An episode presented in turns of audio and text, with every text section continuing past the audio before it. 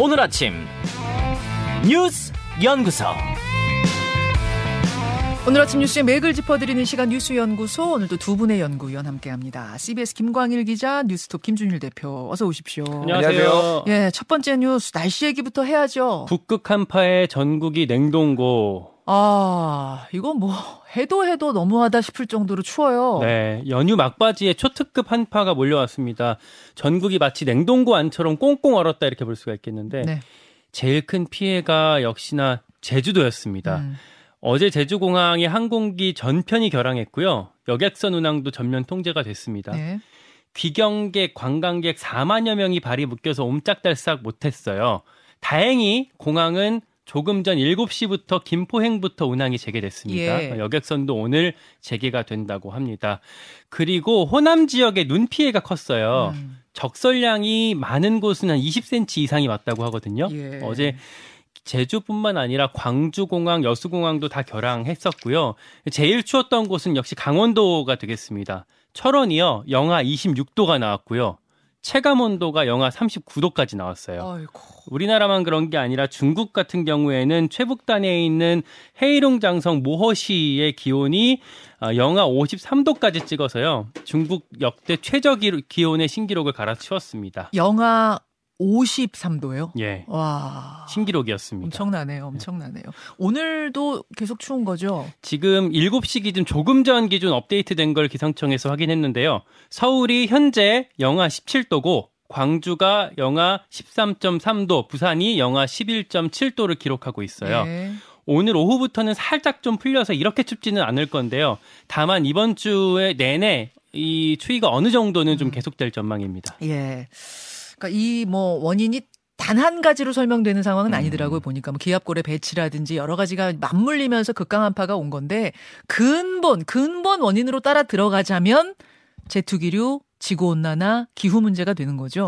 그러니까 이 겨울철 날씨를 지금 종잡을 수가 없어요. 기억하실지 모르겠는데 한 2주 전이거든요. 1월 12일에 서울 기온이 낮, 낮 최고 12.5도 기록했고요. 맞아요. 그때 막 우- 울릉도, 강릉, 포항, 안동 이게 1월 역사상 가장 높은 기온을 다 기록했어요. 그때. 그때 제주도에는 반팔 입고 다니시는 분들 사진도 보였어요. 예, 예. 근데 딱 2주 만에 지금 이런 날씨가 온 건데 지금 전 세계가 지금 이상 기온입니다. 그러니까 유럽 같은 경우에는 지금 날씨가 어느 정도 따뜻하냐면은 아예 스키장이 다 문을 닫았어요. 어. 너무 따뜻해가지고. 세상에. 그래서 바르샤바는 뭐 10, 19도, 뭐 스위스에 있는 들레몬 같은 경우에는 20도 낮, 오, 그러니까 낮 기온이요. 예. 영하가 아니라 하하. 영상 20도 오면은 1월 달에 그러니까 이게 눈이 다 녹아 녹아가지고 지금 스키를 못 한다라는 그러니까 거예요. 스위스 하면 스키장인데 겨울에 예. 거기 지금 스키장들이 다 저 인공 눈으로 하고 있다는 거잖아요. 그렇죠. 그래서 이제 지금 전체적으로 보면 아까 전 앵커가 말씀하셨지만은 이 제트 기류가 한 북위 60도에서 강하게 이제 커튼 역할을 하는데 네.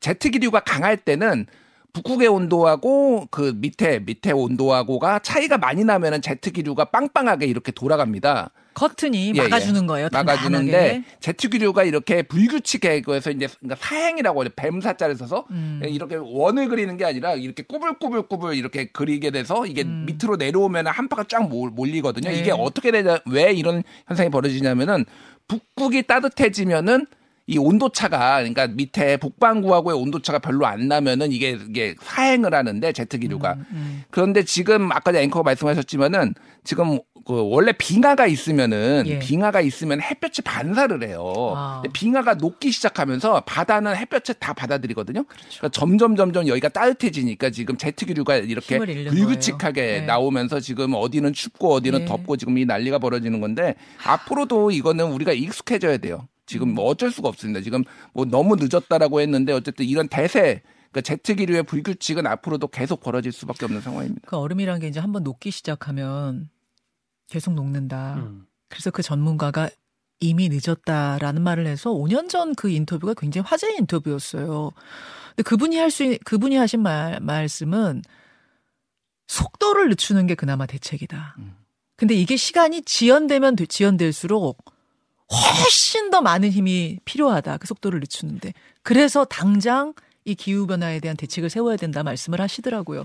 추우니까 정말 그 생각이 다시 절실하게 나는데요. 아, 오늘 여러분, 오늘은, 어, 폭설 예보도 있습니다. 중부 지방에요. 어, 단단히 이래저래 주의하셔야겠고, 이게 언제까지 이렇게 추운 거예요?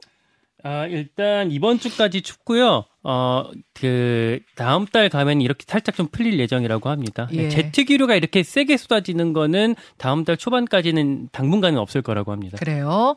두 번째 뉴스로 넘어가죠. 나경원의 최종 결정. 예, 나경원 전 의원이 국민의힘 전당대회 출마할지 안 할지 최종 결정해서 오늘 11시에 발표하겠다 네, 했습니다. 어제 기자들한테 공지를 했어요. 11시에 여의도 국민의힘 당사에서 입장을 밝히겠다라고 했고요. 어젯밤에 역시나 그 귀갓길에 기자들이 요새 뻗치기 하고 있거든요. 나경원 전 의원 집 앞에서. 집 앞에서. 예. 그때 다시 한번 물어보니까 결심은 섰다라고 얘기를 했습니다. 아, 그래요. 그 결심이 어느 쪽인지는 말하지 않았고요. 그, 그, 뭐, 당사에서 하더라고요. 예. 당사에서 하는 발표를 놓고 또 어, 전망이 두 가지로 갈려요. 어떤 분은 당사에서 하는 걸 보니 당의 화합을 위해 불출마하겠습니다라고 말할 거다라는 분이 있는가 하면 당사에서 하는 걸 보니 당을 위해 출마하겠습니다 할 거라고 결국 아무도 모르는 거예요. 그런 해석이도 많은데 사실 실무적으로는요 지금 그 현역 의원이 아니기 때문에 국회 소통관을 좀 빌릴 수가 없는 처지에 있고 어, 지난번에도 한번 드러났었지만 다른 의원들이 협조해주지 않기 때문에 그런 아.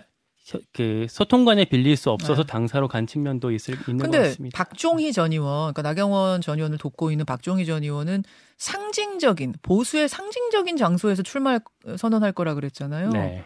그러면은 그 얘기를 견주어 봤을 때는 이게 그럼 불출마 쪽인가? 뭐 이런 얘기가 나올 법도 하고. 예. 해석이 지금 여러 가지로 엇갈리는데요.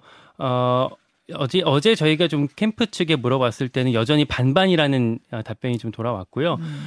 어, 측근 회의를 어제 했었대요. 여기서도 좀 팽팽하게 의견이 엇갈렸었고, 여기에 네. 대해서도 나경원 전 의원이 회의에서도 어, 마지막까지 숙고해 보겠다라는 얘기를 했다고 합니다. 나경원 전 의원 마음은 지금 아무도 모르는 거군요. 아무도 모르는 아무도 거. 모르는 근데 한. 가지 좀 의아한 게요. 출마를 하게 되면 이렇게 기자회견을 하더라도 뭐 오늘 내일 어디 갈지 일정이나 메시지 같은 걸 좀 정리를 보통은 해놓거든요. 예. 막 근데 아, 이번 나경원 전 의원의 행보에서는 이런 것들이 전혀 지금 읽히지가 않고 있고 저희가 음. 다른 캠프에 취재를 해봐도 그럼 보통 나경원 전 의원이 어떻게 움직일 거다라는 제보가 캠프에 들어가게 되는데 네. 다른 캠프에도 이게 전혀 제보가 들어온 게 없대요. 그건 없다는 얘기잖아요. 그러면 불출마가 아닐까라는 또 관측도 같이 해볼 수가 있겠습니다.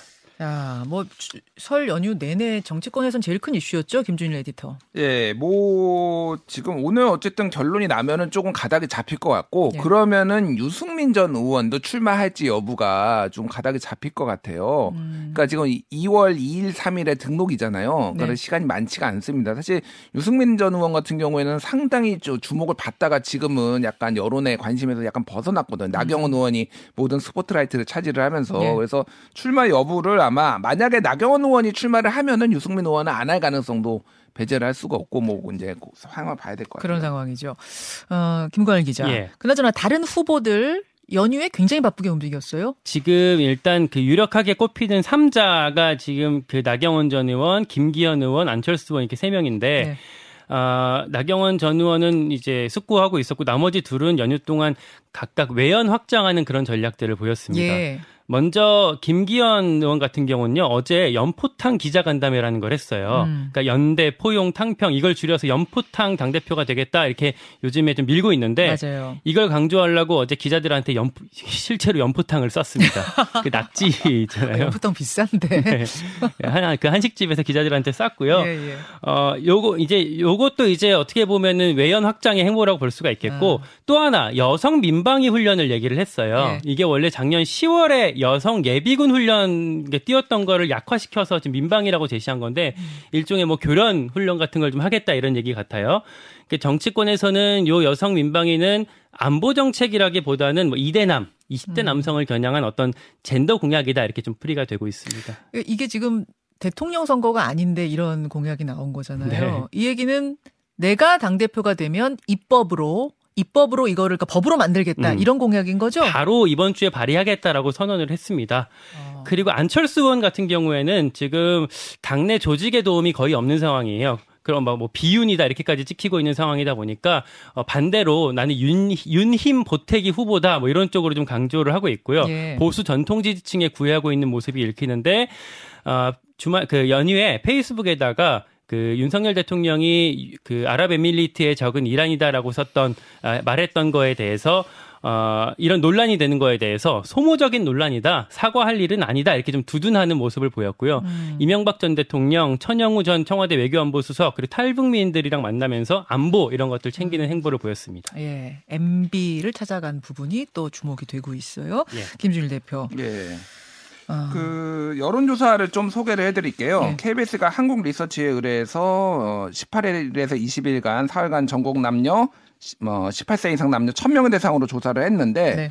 국민의힘 지지층에 이제 당 대표를 물어보니 김기현 28.2, 안철수 19.3, 나경원 14.9. 음. 그래서 이제 나경원 의원이 조금 많이 떨어졌다라는 걸 확인을 할 수가 있었어요. 요 순위는 MBC 조사에서도 동일하고. 순위는 동일해요. 지금 많은 조사들이 지금 순위는 거의 비슷하죠. 이런 예. 식의 흐름이. 예. MBC가 코리아 리서치 이 MBC 의뢰를 코리아 리서치가 18, 19일 이제 1000명, 1001명을 대상으로 조사한 바에 따르면은 김기현 국민의힘 지지층에서 김기현 22.8, 안철수 20.3, 나경원 15.5. 예. 그래서 순서는 똑같고 다만 김기현, 안철수가 여기 MBC 조사에서는 오차 범위 내로 있는 걸로 이제 확인이 됐습니다. 음흠. 그런데 이제 눈에 띄는 거는 김기현 안철수 가상 대결에서는 안철수 후보가 이겼어요. 그래서. 결선으로 둘이 간다 네, 하면은 결선 투표. 어. 그리고 나경원 안철수에서는 안철수가 이기고 김기현 나경원에서는 김기현이 이기고 그러니까 아. 안철수 후보는 지금 요 현재 조사라면은 다 이기는 거예요. 그러니까 올라가기만 하면 결선 투표로 올라가기만 음. 하면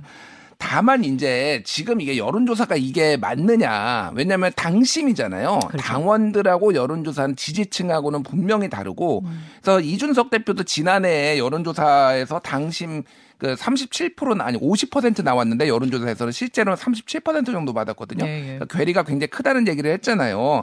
게다가 이게 조사가 어떤 식으로 되냐면은 천명을 조사를 하잖아요. 네. 그러면은 국민의힘 지지층이냐라고 물어봐요. 음. 그러면 그게 대충 한 300명 정도라고 보시면 돼요. 음. 300명의 표본 오차가 플러스 마이너스 한 5% 정도 보시면 됩니다. 그러니까 위로 5% 아. 아래로 5%니까 이게 10%예요. 그러니까 그러니까, 그러니까 300명 표본이 너무 작다. 그 그게 계속 지적이 되고 있는데 네, 다만 네. 모든 여론조사가 비슷한 순위를 보이고 있을 때는 음. 흐름 정도는 이게 알 수 있는 거잖아요. 그렇죠. 흐름 정도는 네. 알 수가 있는데 이거를 절대적으로 지금 하기가 너무 변수가 많다라는 거죠. 당심도 아니고 표본도 작고 그렇기 때문에 이거는 참고만 예. 하시면 될 것 같습니다. 예. 그래요.